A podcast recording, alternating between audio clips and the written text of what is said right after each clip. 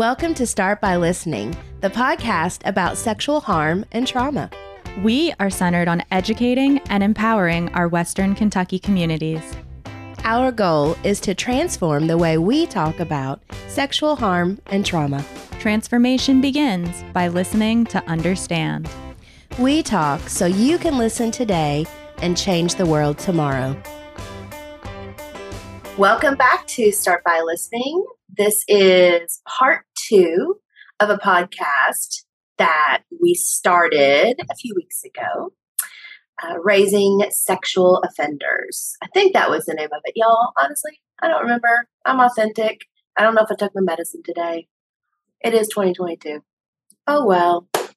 Hey, everybody, it's Jennifer, aka the Friendly Therapist, here with my PIC and co pilot, Shelby. Hey, everybody, welcome back. And we have some lovely people here with us again today. We have Miss Becky Roby, Miss Crystal Newton, and Miss Tara Gann, our experts here at New Beginnings on all things sexual offending and sexual offenders due to where they used to work before they came to New Beginnings. And so we asked them to join us again for part two because part one was just too damn short. And we have lots of interesting things to cover. I guess for a recap, and I'm going to ask anybody to chime in and help me, but kind of where we left off with part one was we were kind of talking about um, along the lines of having unrestricted access to the internet, to social media, opens this opportunity to be exposed to pornography and really adult content that children have access to now, which creates this dynamic and this opportunity for kind of the I guess the the pathophysiology to develop of offending and uh, uh, what's the word I'm looking for? Pushing boundaries, manipulation, aka grooming, which we talked about. Gosh, wasn't that like season two, Becky, that you and I talked about manipulation and grooming and so yeah, so that's kind of where we are, and I'm so glad we're all back. So I don't know where you guys want to go today on this journey. What you thinking? I think that was an excellent recap. And Becky, you're about to hop in. I was going to ask you, honestly, what do we do about it? How do we stop it? well, when Jennifer is doing the recap, I'm I'm just thinking things in my head like lack of supervision. Um, one of the big things too from the last podcast that hits home internally, what I'm thinking about it is the reactions in the body to stimuli that's produced at a younger age, sexual stimuli, and that person, like that kid's response to it. So we talked about um, like a kid who had pants was being pantsed. Was that Tara the example that we gave? I think you were in that training. Um, and it, there was the giggling, and then it kept happening, and then it became for attention, and then this particular offender kind of talked about what that feeling meant to him, and then how it escalated to sexual with his um, pushing the boundaries. Like this time, I'm going to show my front privates instead of mooning that person, and then um, the responses that I got and the excitement that came with that, which um, squirrel, it makes me think about Atlas of the Heart. Jennifer, do you remember when Brene was talking about how our body reacts to excitement and anxiety and fear? And so it all depends on the person. And I think, Crystal, we talked about this too in supervision. Um, it talks about the person's disposition so how we can think of like like my kid went to um, a fire department today and toured it and how he was excited and we talked about body sensations and another kiddo could be anxious even though they they're they are uncertain that the feelings are so closely related it has to do with how you internally that feeling lands on you disposition of family reactions feelings identifications that's crazy so yes. it's about a kid mooning and exposing themselves, and then maybe it was oh a little bit of like um, anxiety? Are people going to accept me? They'll, they think this is funny. Oh, this is excitement. And then it can transition to other feelings. Sorry. Just, just going to go off on a tangent of random things and pile them together in this. I love it. Little ball, and, sexual offending. I love it. And it's true because uh, within the nervous system, excitement, fear, and anxiety, they all create the almost the exact same physical sensations within the body. And so then it's kind of like, well, what's the context of the situation to help us figure out? You know, um, because like I love to talk in front of people. I love I did theater in high school. I love doing trainings and it's exciting to me. And it's also a little nervous at the same time, a little bit of anxiety because it's like, oh, who are these people going to be? Are they going to receive what I'm giving? Um, and so sometimes it's both, and it's being able to have that context. But when we're kids, right, we don't always have words to put context to a situation or if or information. So um I'm not gonna. This is not a client that I'm gonna talk about. It's actually a somebody who's not a offender, but um, talking to another person about their sexuality and how when they were younger they had no idea what to be attracted to as far as a woman and so they had a poster of kathy ireland and they would look at it and get sexually aroused by the armpits because most women's armpits are covered a lot of times. And this person had no idea what to focus on because they did they were so young um, that they had no idea what to even what was under the bathing suit, right? Um, the bottom part anyway. So I, I would imagine that's kind of where fetishes start in in young kids. Um, and it, it, was blew my mind away because I'd never heard of anybody talk about their sexuality that way. And remembering when they were a kid and what happened. And um, this person had a little had some sexual abuse, but um, if you don't know, you don't know. And so uh, you don't.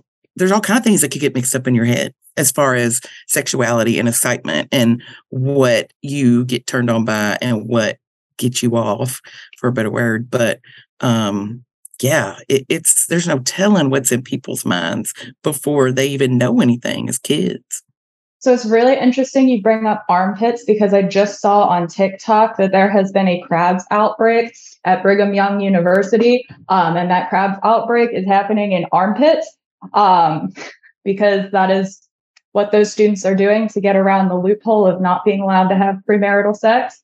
Uh, I saw it on TikTok, so give it what it's worth. Is it real or not? But yeah, no, I just saw that. So the armpit thing is interesting. Um, but Getting the, around what loophole? They're not allowed to have premarital sex. So have you heard about soaking, where they just kind of like lay there and then someone will shake the bed because they're not allowed to do any thrusting motions. But if it's just sitting there, it's not technically premarital sex, so it's okay in the eyes of they don't worship a god in Mormonism. Or do they have a specific god? It's like a branch of Christianity. I don't know, but that's their loophole to get out of premarital sex. And now there is a crabs outbreak in the armpits of students there because they're doing some they're doing something with the armpits. Am I hearing you saying that Yes, you are. Whatever orifice, whatever partner there there is insertion of private parts, if applicable.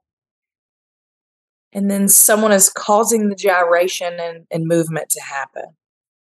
That's what soaking, yes. There's an entire, yes. Interesting. Yes.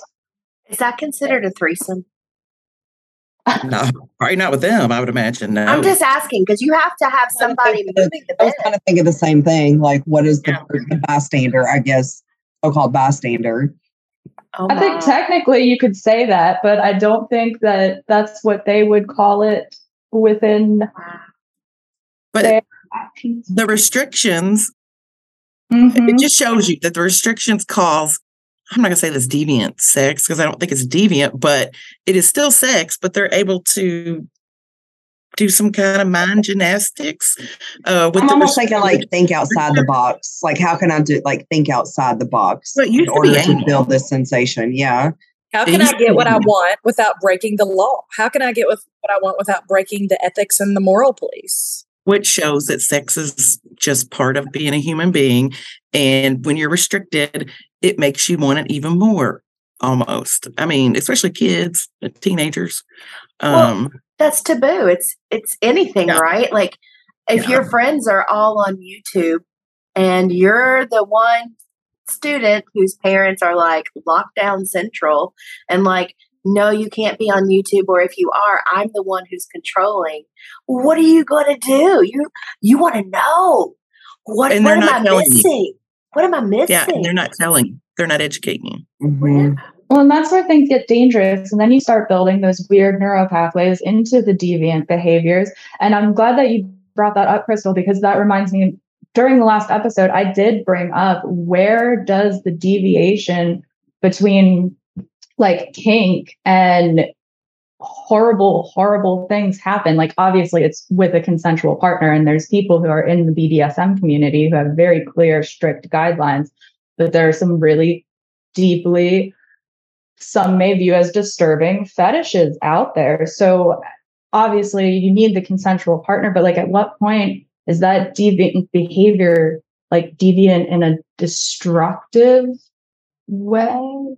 Does that make sense? I mean, I I I know where I'm going, but I want to hear your input and into that kind of realm of growing up and how those pathways are built and Well, here's the thing: kids are starting out with kink right right off. I mean, it's it. They know about all this stuff, and they. It's not like, oh, I'm a I'm 48 years old, or no, I'm 40 years old, and I'm divorced, and I'm learning about all this stuff. That's not a sad story, but it's not. It's a personal story. But yeah, I. It's it's so accessible that um they are starting with kink, like little um daddy daddy little girl relationships um i had i had a client that was involved in a I forgot what she called it, but it wasn't daddy little girl, but it was very sub dom relationship. Like kids are doing those things today. Um, Oh yeah, I had a fifth grader explain to me what furry is. Mhm. And Yeah, I'm we I'm sitting there going like this, and I thought I need to look that up because I really don't think if I know. I actually had a child recently tell me that their sister was going as a furry for Halloween, and I was like, "Uh, do you do you do you know what that is?" I mean, I didn't. I I I asked her, uh, like what what kind of animal was she going as? Because I don't know if this child understood actually what a furry was, but I don't. I don't know. I don't know. I think I think furries can be sexual. Go ahead, Crystal. I think- Sorry. I think furries can be sexual and non-sexual. really? but Yeah, and I, I, think thought it there's like a strictly kink thing. No, but it it's like bronies. That wasn't a sexual thing either until adults started getting involved. Um and I think that furries can also be non-sexual. Um because I think it's just people relating to an animal or the animorph uh that that we see so much. And then if you go back to childhood and the TV shows you watched and you got attracted by Lola Bunny, you were attracted to her this is also part of the fetish and the kink too i think is uh, becoming attractive like this person i was talking about became attracted to armpits because those are or like places where aren't seen with the clothes like maybe your belly or you know um and then these kids get infatuated with anamorphic um characters sexually attracted to them And then are identifying as animals at school and requesting. And I think that's where That is not true, Becky. Don't bring up the litter box thing. That is Well, fake and I news, think right wing propaganda. yeah i think I'm some of that joking. is I'm not actually- true Internally giggling because I know that Yeah. that's not true. Yeah. Um, Okay, yeah, can you not just sprinkle it in? but they I do also wear, they do like to wear cat things like Yeah. yeah, But I also think that's where like the younger generation, like I said here and think this is what we do every single day. And the lack of education or the new stuff that comes out that I'm unaware of. So then I think of like older generations, like people who are even older than me, and you have these kids who don't really they're saying these things, but they're not going to go to their parents because their parents are old and don't understand. And then where do the parents get the information? And then it's like, I have these questions or these things. And so I deal with it on my own. And how easy does it cross to then it's unsafe? So, how do I channel this new thing? How do I channel it in a safe way? Like we we talk about consent, like of course you have to have a consensual partner, but also how do I channel it as that individual in a safe, productive, healthy way? You know, especially when we talk about masturbation, of course, we tell people like, as long as you're in a safe place, you're in private, you're in a bathroom, you're in your bedroom, nobody's going to walk in. But how do they then take these things, like we're talking about, and channel it in a safe, healthy way when you can't really disguise some of this stuff like you can masturbation, so to speak? You know, if you're dressing this way, or if you have this fetish, or you have this, you can't really disguise it in that way. And then who do you talk to? That's a great question. I think that's the question I was trying to ask. You worded that very, very well. Well, and we sexualize children and everything dealing with candy. We sexualize candy, we sexualize cartoons like Lola Bunny. What you know? Do bunnies have boobs? I mean, no. Um, so I think that's part of it too. Just everything's sexualized. And then perpetrators don't want to go talk about it because then what? They get in trouble. They get you know, you're weird, you're a weirdo, get away from me. So, what happens to their behaviors? They don't go away, they just increase or. Which, when you said that, like, I understand that the topic of this is like, you know, raising sexual offenders, but I can't help but just have this parallel correlation sexual offending and the serial killers who sexually offend as well right? Like, what kind of environment, what kind of lack of needs being met? Because what kind of brain structure when you're yes. born? I, I mean, mean, to me, I've always felt like it's more about brain structure. Like this is just something. We are sexual people. we're humans. We're sexual. We're sexual people, and you can't help who you're attracted to like this is the gender this is what this is what turns me on like sometimes that's just who makes you that person and i you think can't help who you're attracted to? Well you know what i mean like conditioned like crystal's talking about even when we're talking about furries there's there can definitely be conditioning 100% yeah, you're attracted you, to. you can be but i think like for some offenders like this is they're just attracted to kids. You know what i mean? Like they or are easy sex yeah. Checks and yeah, people you can control, manipulate. You want sex that way. Mm-hmm. Yeah. Yeah. So when you think about all these things, and Shelby, you brought up like, where's the line? There's so many variables because when you think about sub and doms, my brain goes to, or individuals who, um, like NAMBLA, when we talk about the science behind it and the behavioral reasons behind it in terms of like um, emotional maturity, afraid of rejection, wanting to be told what to do uh, because they're a fear of making mistakes. Um, there's so, uh, then we talk about rape. what is it? Consensual rape scenes. Mm-hmm. Talking about being raised and what you were provided, what you weren't provided emotionally, how you feel that need and void. Um, oh, I mean, I, I could be 100% wrong, but I'm going to dare to say a more, more percentage than not of the sexual kinks are not healthy. I'm a, I'm a disagree. No, okay. Well, I'm in in terms of is it a healthy person with another right. person right. who knows their boundaries, who aren't involving yes. other people? There yes. is absolute present and mindfulness in the moment. There is no regrets. There is no flashbacks related to it. It doesn't cause any issues in any other my relationships.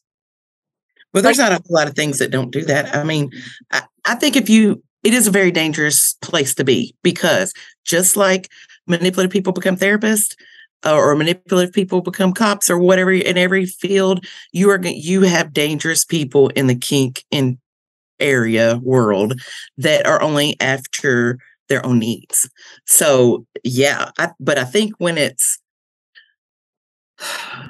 there's a community there are communities in certain places that have sex clubs in their communities these communities are ran very safe they're ran very consensual they, they have classes um, and people get kicked out if they do not behave well. So those places, yes. On the internet and just meeting at the bar type things, no. Um, but I think it can happen. But even in these sex clubs, it's not like they do this full assessment of tell me about your history of trauma. Um, do you feel like you can say no verbally? Do you need a passcode? Can we use an object instead? Like, do you think yeah. that this full psychosocial assessment no, I don't know about that, but they do do educational courses about it.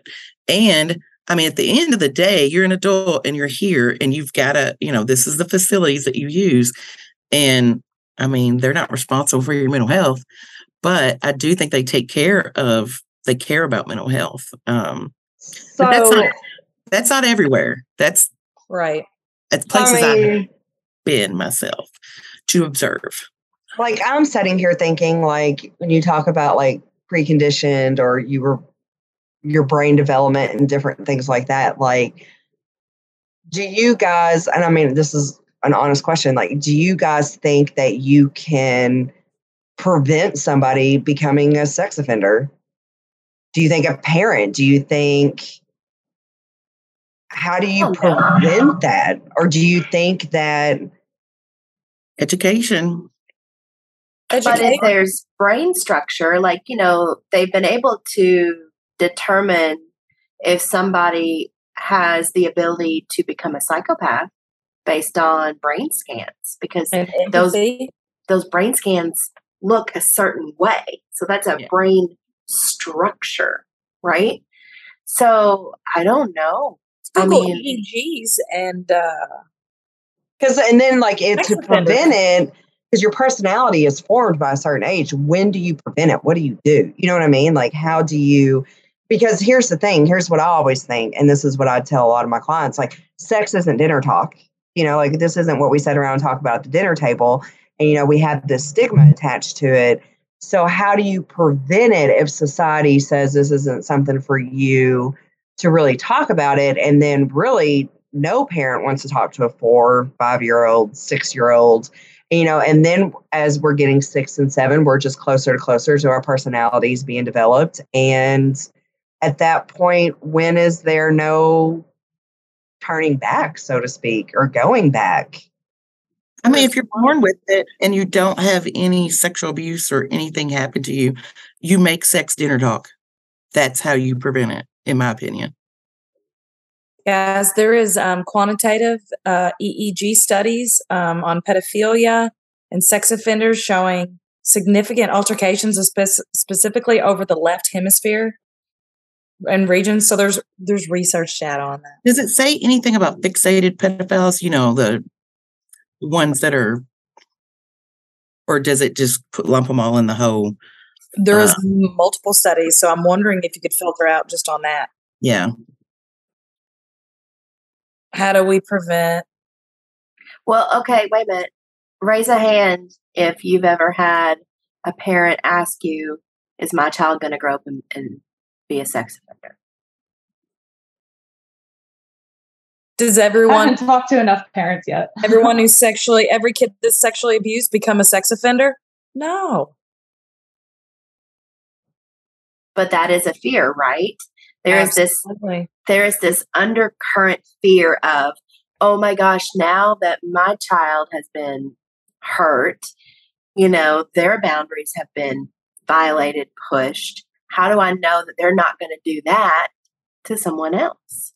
I've also heard of the mother who gets impregnated by her rapist and then has the baby and um and it's a male and there's is he going to be a rapist like his dad Yep. I will also say in those situations where I have been asked, I feel like a lot of the times it is the perpetrator, the adult perpetrator, who has had two children do things together.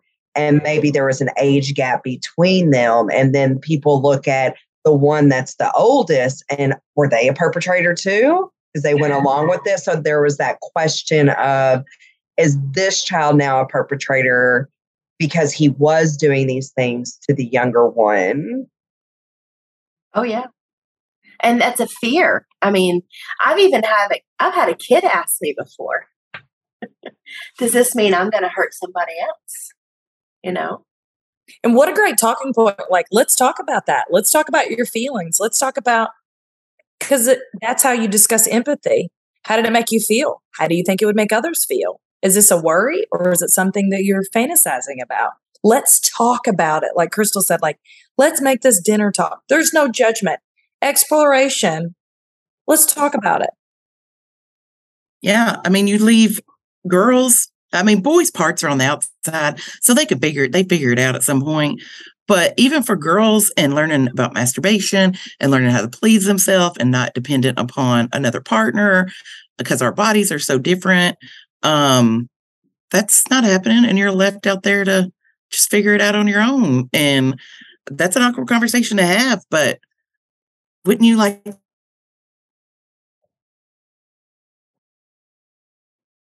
Oh,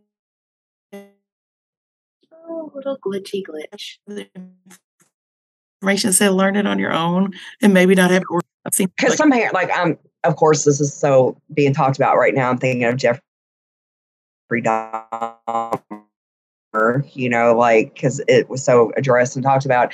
Like the parents knew he didn't really have a lot of empathy. So what do you do as a parent when you recognize your child doesn't have empathy, but you don't realize that it can go? The lack of empathy can then go to this type of behavior, whether it be a perpetrator or you know a person who commits these crimes, and you just think like, oh, my child is closed off, like and they miss the boat on trying to teach empathy at that age because they don't recognize the correlation of no this this could lead to greater things it's not just the child who doesn't like to discuss feelings I mean, you can learn empathy. It's a taught. You can absolutely learn empathy. Um, however, we're talking about the brain, and what if it is an organic, an organic thing that this particular person isn't? It's not accessible. So a lot of the materials that like I read while I was being trained into this position, obviously I'm not an expert, but it's always children who offend on other children won't necessarily grow up to be adult offenders, but is that because they were caught and taught empathy and then went through treatment and that their brain is still in that pattern that they could offend in adulthood? Or were they just curious because they didn't understand and they were exposed to something? Like, what makes that child perpetrator a continued perpetrator versus a unknowing exposed to the wrong things? sometimes i think it is empathy. I think you can you honestly like i mean there are kids who are like i feel so bad. I was exploring. I was and then you have the other kids who are just like i think it, there's a big piece to that mm-hmm. I knew it felt I didn't I didn't know it wasn't wrong until I was taught it was wrong, and then when I was educated about it, then um, I thought I had to do it. i felt shame or embarrassment or So with working with offenders, because you both work like y'all worked with offenders, did you work with youth offenders too? And like could you notice that shit like shift? Were they not recommended for treatment if they showed empathy? Or, or Do I feel like there were definitely more kids than not when working with them where you thought, oh shit, the work's being done and they'll hit the radar when they're 18 and then they offend. unfortunately and then Yeah, the- I had some i I hate to say that i didn't want to say it but i mean we can be a lot of them high high chance of reoffending Did you ever have any that just had such a low IQ? Um, and then it's like, wow, and they're like, oh, uh, uh, okay. I mean, there I've had I've had a couple of those. You mean in terms Um, of their concrete but- level, and when you you say no, then they understand, and then they don't do it anymore. Yeah. Yeah. Yeah. Um Or yeah, rechanneling the sexual energy into a different capacity, a safe, Yeah. healthy way. Uh, Shelby, I think it also matters too. And when I think about the kids that you worked with, what home they were going to, what's the support system like? We've talked about it before. Opportunities. Um, are they going to continue outpatient therapy? Those thoughts aren't going to stop. So, and then you think you think like a kid a kid lies to get out of trouble you know like we don't want to get into trouble so we we usually tell lies to get out of trouble so you think about a kid who's already been caught been sent off to treatment for a year um, and then they go back home and these thoughts start coming in their head why would they tell and I got to I just got sent off for a year. I just got all this stuff and I was supposed to, you know, be cured because I got sent off and went to this treatment. Why would I tell if these intrusive thoughts are popping in my head again? And now I'm a what failure. we encourage. Yeah. we encourage them to talk about the intrusive thoughts. We And I- encourage them to label them, talk about them. Who's your safe Right. space? You know, I didn't work on the ther- I was not a therapist when I worked with offenders um, like Tara and Crystal were. I was a, a youth care worker, uh, but still working. I was getting my master's, so those thoughts are popping in my head. I'm watching. I'm sitting in group. I'm noticing these things. I'm reading the materials that they're working with, but I do want to just put that on the record. Like I haven't done therapy with a juvenile who's had sex offenses. So what I'm hearing from everyone throughout the course of this conversation is it's really a inherent this is a nature this is nat a nature thing. It's not a nurture partially a nurture thing, I- but it's I think it's mostly just both. ingrained in your bed. It's it's a little, little bit of both, but I'm There's no black and white it's there. with for it. it, Shelby. So I love some of the questions you're you're asking, and there's so many variables with so many of them that you can't give a specific. Every So- everyone is different. yeah, Everyone, every single one. Um, and going back to the parent stuff where we were saying who do they go home to you're going to send them home with parents who still don't want to talk about sex are still pissed that they did what they did are still you know thinks shaming and guilting is the best parenting way you're going to make a super sex offender And some people think like I went to treatment, I'm cured. I mean, think about substance abuse. I went to rehab. Oh, I did my my stay at rehab, and it's all it's people don't see it as ongoing. A lot of the times, that's where the ball is dropped. They don't see it as ongoing. Like this is an ongoing thing. You have to stick with and continue to constantly practice. Like I have kids who have perpetrator issues, but it's constant like oh, come here, give me a hug, come here, give me this, you know, and the people they encounter in the community who do that who have no idea. And it's a constant, it's never ongoing. It's like, oh, they're in therapy, they went to treatment, and then there's no ongoing follow up.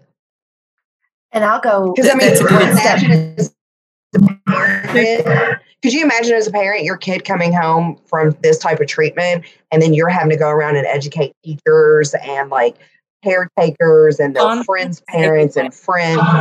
If, if my kid does this and you, they need to ask permission before they give a hug or they need to set, you know, this far away from somebody, like you would constantly be educating somebody and think of the stigma. yeah but the first step is we should all be teaching our kids to do all of that Yes. It- their Yes. body's their body and we wouldn't have to worry about that if parents taught their kids these things um I think something Yeah. important to also add to this, if we're talking about raising sexual offenders, and you all have mentioned a couple of times of when they come back home, right, from treatment. So, what kind of message does that send to the victim slash survivor when the person who hurt them is now allowed back in the home? uh, when the parents are dying for them to get home you mean like if it's a sibling or someone that lives in the home with them? Oh, girl, it's a whole different podcast. Yeah. It is, but I just wanted just to give that Yeah. recognition. Especially when they feel pressure to say, I'm okay with them coming home. Yeah.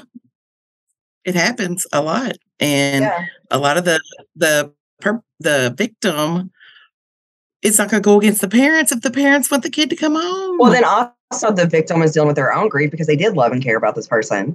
So there is a part of them that wants them to come home, home, but they think they're coming home healthy, and this is never going to happen to me again. Right. That's what they've been told. They're they're gone. They're getting oh, help. Oh no! So like, what are the what are the? And you, I know no one knows the statistics off the top of their head, but like, how often have you seen that the perpetrator was removed from the home, got the treatment, they had the safety plan in place, and then the poor survivor gets perped on again, thinking that it was gonna be okay. Like, I mean, we put all these measures in place to help these kids to make sure it doesn't happen. I mean, does it And that's the happen a lot? That's the part too where you don't say that they're coming home and this is never going to happen. They're coming home and we're going to follow safety and protocol. And I love both of you and I want you to be safe. And if this person, your brother or sister, comes in your room they're not supposed to or they break a rule, this unconditional love of it's okay to tell me because I need to know. And it's okay because we need to work this through as a family. And and it's not one person's fault if you know. So it's it's all of these conversations. And I I think, and I don't know what you guys think. A part of me believes they just found another victim. They may not or it, or it's they don't go back to that same victim because they've been caught. Yeah. They just kind of move on to another victim. or it's not sexual abuse anymore. It's physical and emotional abuse. They might not be in sexual abuse in their sibling anymore, but they are still abusing them in other ways. And not only that, but our justice system says we can't prosecute somebody under a certain age, or our justice system says we can't prosecute somebody who has an IQ below blank. Well, then what message does that send? You know, Well, it goes back to um, what Tara and I's mentor told us years ago. You take a therapist and they move in with the family for six months and they model behaviors and they do family therapy and they do individual therapy and the therapist is there living with them six months out of the year and you teach them all these things and you leave and we know that that's never going to happen but she's It reminds me of the show. What was Um, the nanny show where she would? yes, Go the say it. nanny. 911. Yes, her name was Joe. She was from the UK. Yeah. Yeah, because if a family's dysfunctional, they're not letting you know on the in on let them let you in on their dysfunction if they're trying to get their child home. Especially if it's financial reasons. This child gets a disability check. This child supports us at our home. And I think the level. I think people need to understand when you say like dysfunction, like the level of dysfunction. Sometimes it's not. Com- sometimes it's stuff that happens in any household. It doesn't have to be like, oh, there's substance abuse, there's physical abuse, there's it could be the trauma of a divorce, the trauma of a move, trauma of a Emotionally, you know, like oh this, yes, it doesn't have to be like this huge dysfunction where I think people's mindset is like, oh, it's this dirty household where kids aren't taken care of and you know nobody works or there's substance abuse. And I've worked with so many families who were upper middle class and this was occurring in their home and it it, it could be everyday dysfunction. It doesn't have to be like the massive, Yeah. you know, that people think of. emotional intelligence is a big Oh, I have like very intelligent people, and they just happen to marry somebody because that person was that good at grooming, and they brought a perpetrator in their home, and they're like, "Oh my gosh, why didn't I see this?" You know, like I've I've never in my life. So it could be also it's not a dysfunctional home, but that you brought groomed and you thought they were amazing. Mm-hmm. And let's remind ourselves we're talking about children. We're talking about individuals under the age of 18 whose brains are not even fully developed and won't be until they're in their 20s. Yeah. And there are people who are attracted to children and they don't like being attracted to children. Um, and they have nowhere to go. So Yeah. it there's a lot of things that needs to be changed to change this. Did we hit up in the last? Um, Do we yeah, know the rates of sexual per other countries? Oh, that's a good question. I was wondering how that was like in Europe, where things are way more expressed and talked about and accepted, and there is not like body shame. It is your body is beautiful. Our bodies are meant to be pleasured, whether that's through food, touch, emotion. Yeah. That that's fascinating. I, I don't know, but I like that. And I'm pretty sure we have more serial killers than most other countries. I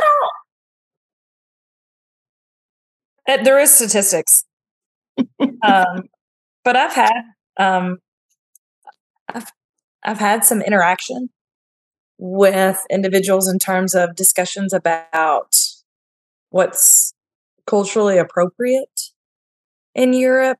Um, and yes, owning the body is great and non-sexualizing. I'm still uncertain if families need to just constantly walk around nude. You know, if you did, there would have to be some really good rules on where where can we do that, where can we not? How do we are we touching? Are we not touching? Um, are things viewed as the body is the body, or is there a, if if you're walking around nude, but there are also a lot of sexualization and free will and encouragement to be sexually expressive. How do we make sure that it's healthy? So there's Well, so many questions. I would yeah, love and to it's, statistics in Europe. well, it's also important to remember that Europe is made up by a lot of different countries with a lot of different cultures. You know, Western and Eastern Europe are very different as well. And where where's the stereotype of the nude walking around at? Like, is that supposed to be France or which, which country is that? Because I haven't heard that one. I've heard like that in the United States with like very hippie type back in like the commune type era that but I haven't heard of that like for a specific country that that's a stereotype. Okay. I have no The question would be when I took this these like three or four interactions and calls that I don't recall. I just remember it was from Europe. So me talking about when they are normalizing that that's what happens. So that being is that the subculture that they live in? Is it they, their family? Is it It's definitely an interesting question. I was just wondering if like you knew specifically where that was the stereotype.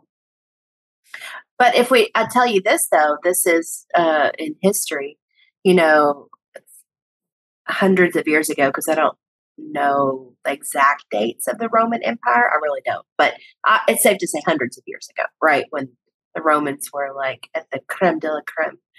You know, there was very much uh, within that culture one of bathhouses, one of communal, all kinds of stuff. And you mm-hmm. know?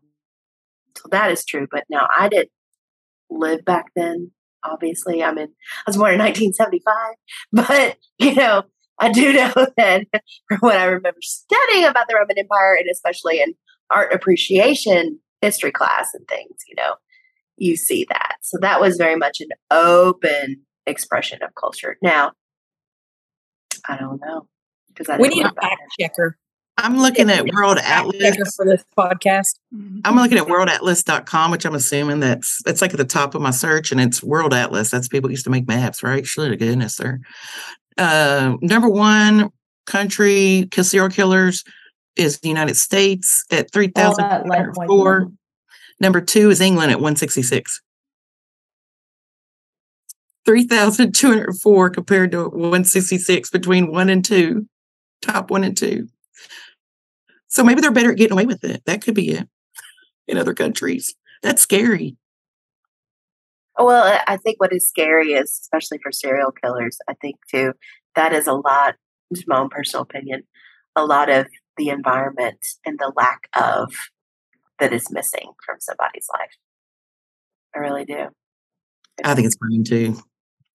Now you watched the the documentary on HBO, didn't you, um, Jennifer, about the brain scans and uh, crazy, not insane? Oh, yeah, I did. Yes. Oh, I don't. Re- it's been a long time, but I, yeah. It was a lot about dissociation and DID and serial killers, and um, it was a lady scanning brains, and oh, it was so interesting. Um, and they proposed that a lot of these serial killers have DID, um, and that that's a part that kills people. Did they Yeah. mention anything about lead poisoning? Because like the reason we had such a huge spike in serial killers back in like the 60s, 70s era is because the lead and Oh, gas yeah, and that would. lead paint and lead causes aggression. I don't know if it said it on that show, but I've heard that before. Yeah. I've also heard fetal alcohol syndrome for people like Columbus, why he was so savage. Um, but who knows? That is, you know, that it- it's really interesting because in Louisville, Kentucky, and it's shot out of my brain at this moment, but there's an entire section of the city that has been um, poisoned by lead. So much so that anybody that lives in that zip code in that area, they have like free education, free all kinds of things because of the consistent and uh, continual to this day still lead poisoning from pipes, from paint, from dirt in the air. Um, and I will never forget that I was doing a nursing clinical rotation at one of the elementary schools in that area of Louisville. And it was a kindergarten class. It was May. So, you know, school's getting ready to end, right? And in the nursing clinical, we had to do educating on healthy eating from my plate, which is bogus. But anyway, that was, you know, 12 years ago. Um, and so, kindergarten class, getting ready to go into first grade, I was like, okay, who can name a fruit that is like red? And they couldn't answer that question.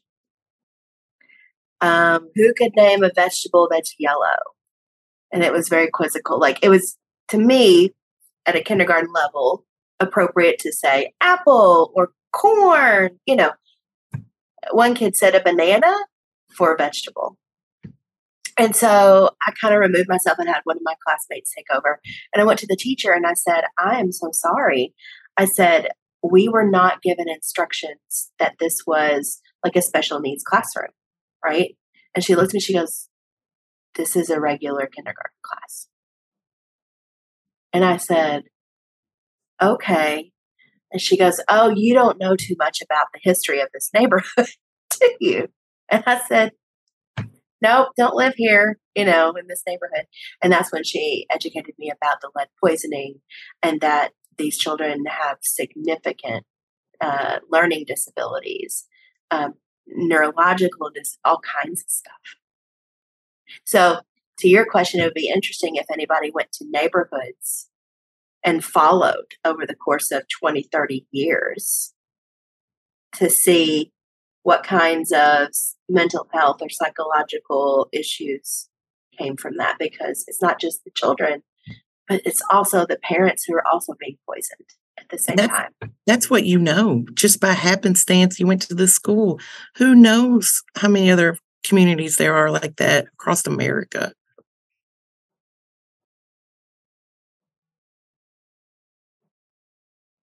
But it's definitely interesting. It's looking at the environmental factors from a micro, meso, and macro level. That's my That is social right. work words right there. Right. That's right. That's first year social work right there, girl. And it's also, I think, coming to the conclusion of, I think in in our world we want to make it very simple. We want to make it black and white. You know, if you have A, B, C, D, E, F, G, then I know that you're going to be X, Y, Z. Right? But that's not that's not the way it works because we also have people who come from horrendous traumatic backgrounds that grow up to be the most compassionate, kind, and loving people. So then that kind of gets me wondering at what pivotal moments was there a consistent, kind, loving, compassionate caregiver or a safe, trusted adult, right? Yeah. And I think that's a key. Yeah. And the information that we've been taught in the past about parenting, some of it is incorrect. Um, crying it out. Uh, everything I've read about that is incorrect now. And how many kids were damaged from that? I don't well, know. Oh, eh, yeah. we don't know what we don't know until we know something different. I was just having that conversation today with a client eh, in, in just regards to understanding about the nervous system and polyvagal theory. You know, you all know I love that. I didn't even know polyvagal theory existed until three years ago. It's been around since the 90s. I had no clue. So I didn't know what I didn't know till I know that's what I tell parents whose kids have been sexually abused because they're like, how didn't I know? You only know with the present information that you saw in front of you. It wasn't happening right in front of you. You only know with what presently was being presented. Yeah. And if a kid has been threatened, if they have had their animal threatened, their family members threatened, then that's a survival. It's like I don't I don't want my dog to be killed or my cat or my pet skunk or my parrot, or I don't want anything to happen to my mom or my dad or my little sister or brother, or, you know, so kids don't speak up for lots of reasons.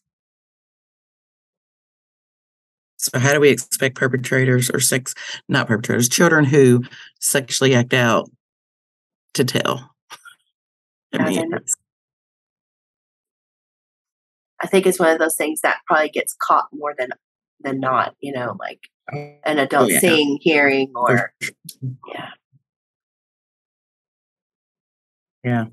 And I wish I bet you there have been cases where maybe a juvenile has went to somebody they trusted and talked about those things. But like I said, then they're not going around talking about it. So it'd be very interesting if somebody, you know, it, to hear a, you know, a story like that, to hear how that process went and what made that person comfortable in sharing.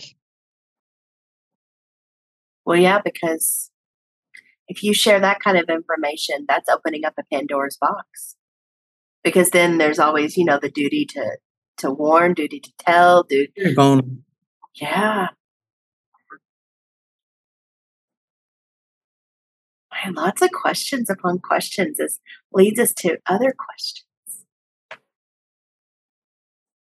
Really does. My my brain my brain's a turning. Um, I do have a lot more questions, but I think I want to ask if anyone has anything that would be good to wrap up, like any final thoughts, anything that you want the world to know about raising children in our world today and helping them not become sexual offenders and or speak out if they see something or something happens to them.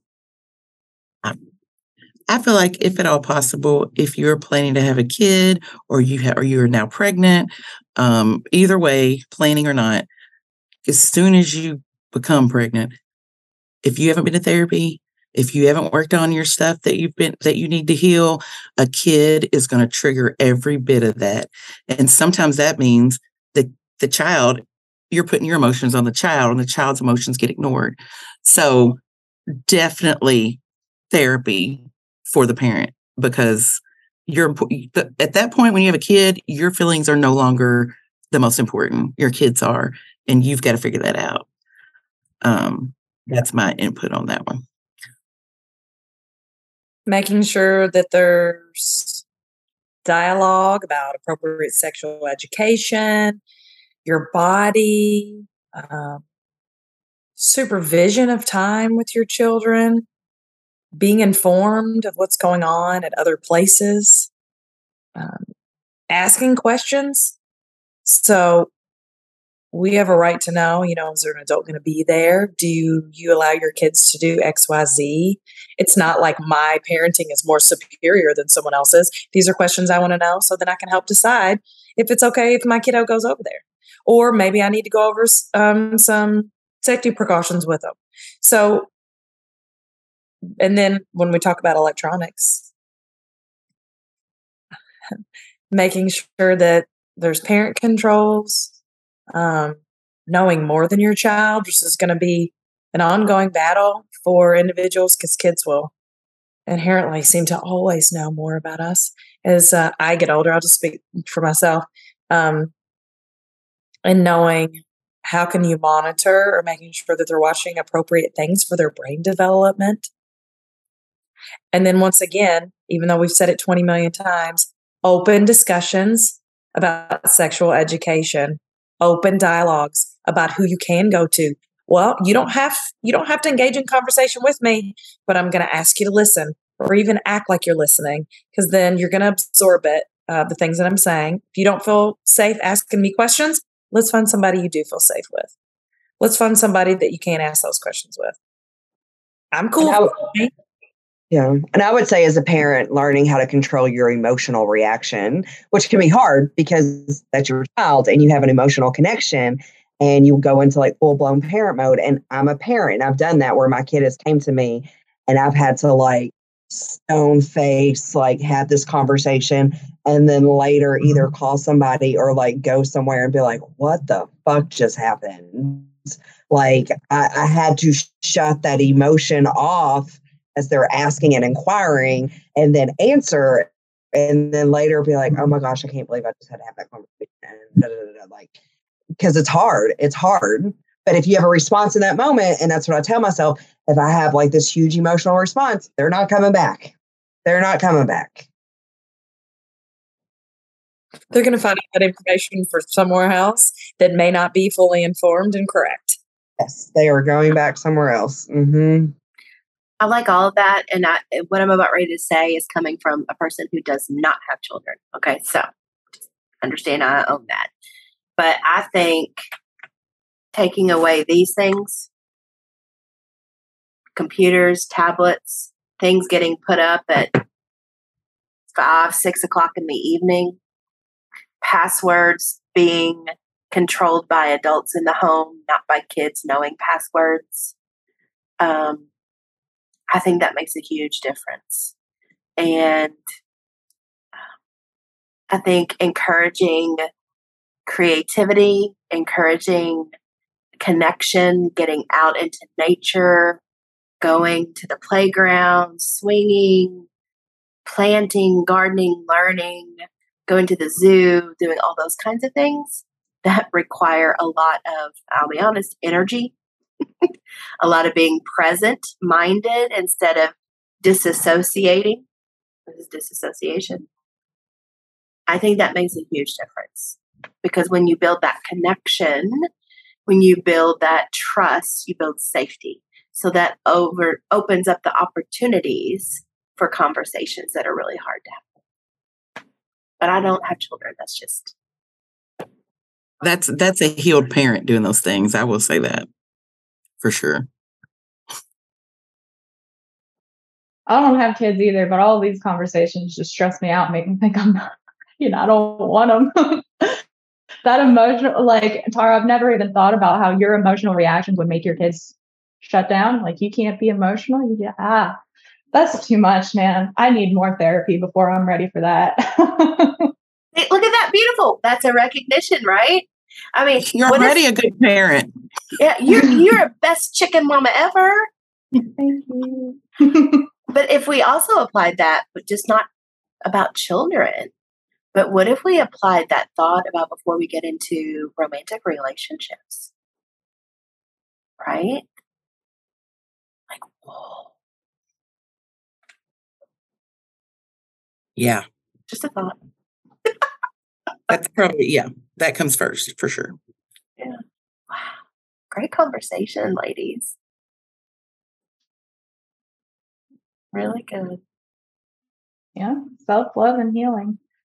It's important. Thank you guys so much for coming out and talking to us for part two. I think we got a little deeper this time and spread a lot of knowledge. I I definitely learned a lot and I know I have more questions. Uh, so many questions. This could go on for five hours, but I'm glad to be here doing the work and keeping learning. And I hope everyone in podcast land continues listening to learn more. That's right. We want to say thank you for all of our listeners out there, whether you're in Wisconsin, India, Thailand, or Ireland. Thanks for tuning in. And you can change the world tomorrow just by listening today. Thanks for tuning in. Bye. Well, we've made it to the end of our episode. We want to thank you for listening. We hope you'll take something you heard today and use it to change the world tomorrow. We wanted to thank our music producer, Seth Hedges from Uriah Wild Media. His website is in the show description. Also, a big shout out to Roddy Newton, our technical advisor. See you next time. This project was supported by grant number VOCA 2020 Green River 26, awarded through the Kentucky Justice and Public Safety Cabinet by the U.S. Department of Justice. The opinions, findings, conclusions, and recommendations expressed in this program are those of the authors and do not necessarily reflect the views of the Kentucky Justice and Public Safety Cabinet or the U.S. Department of Justice. Thank you.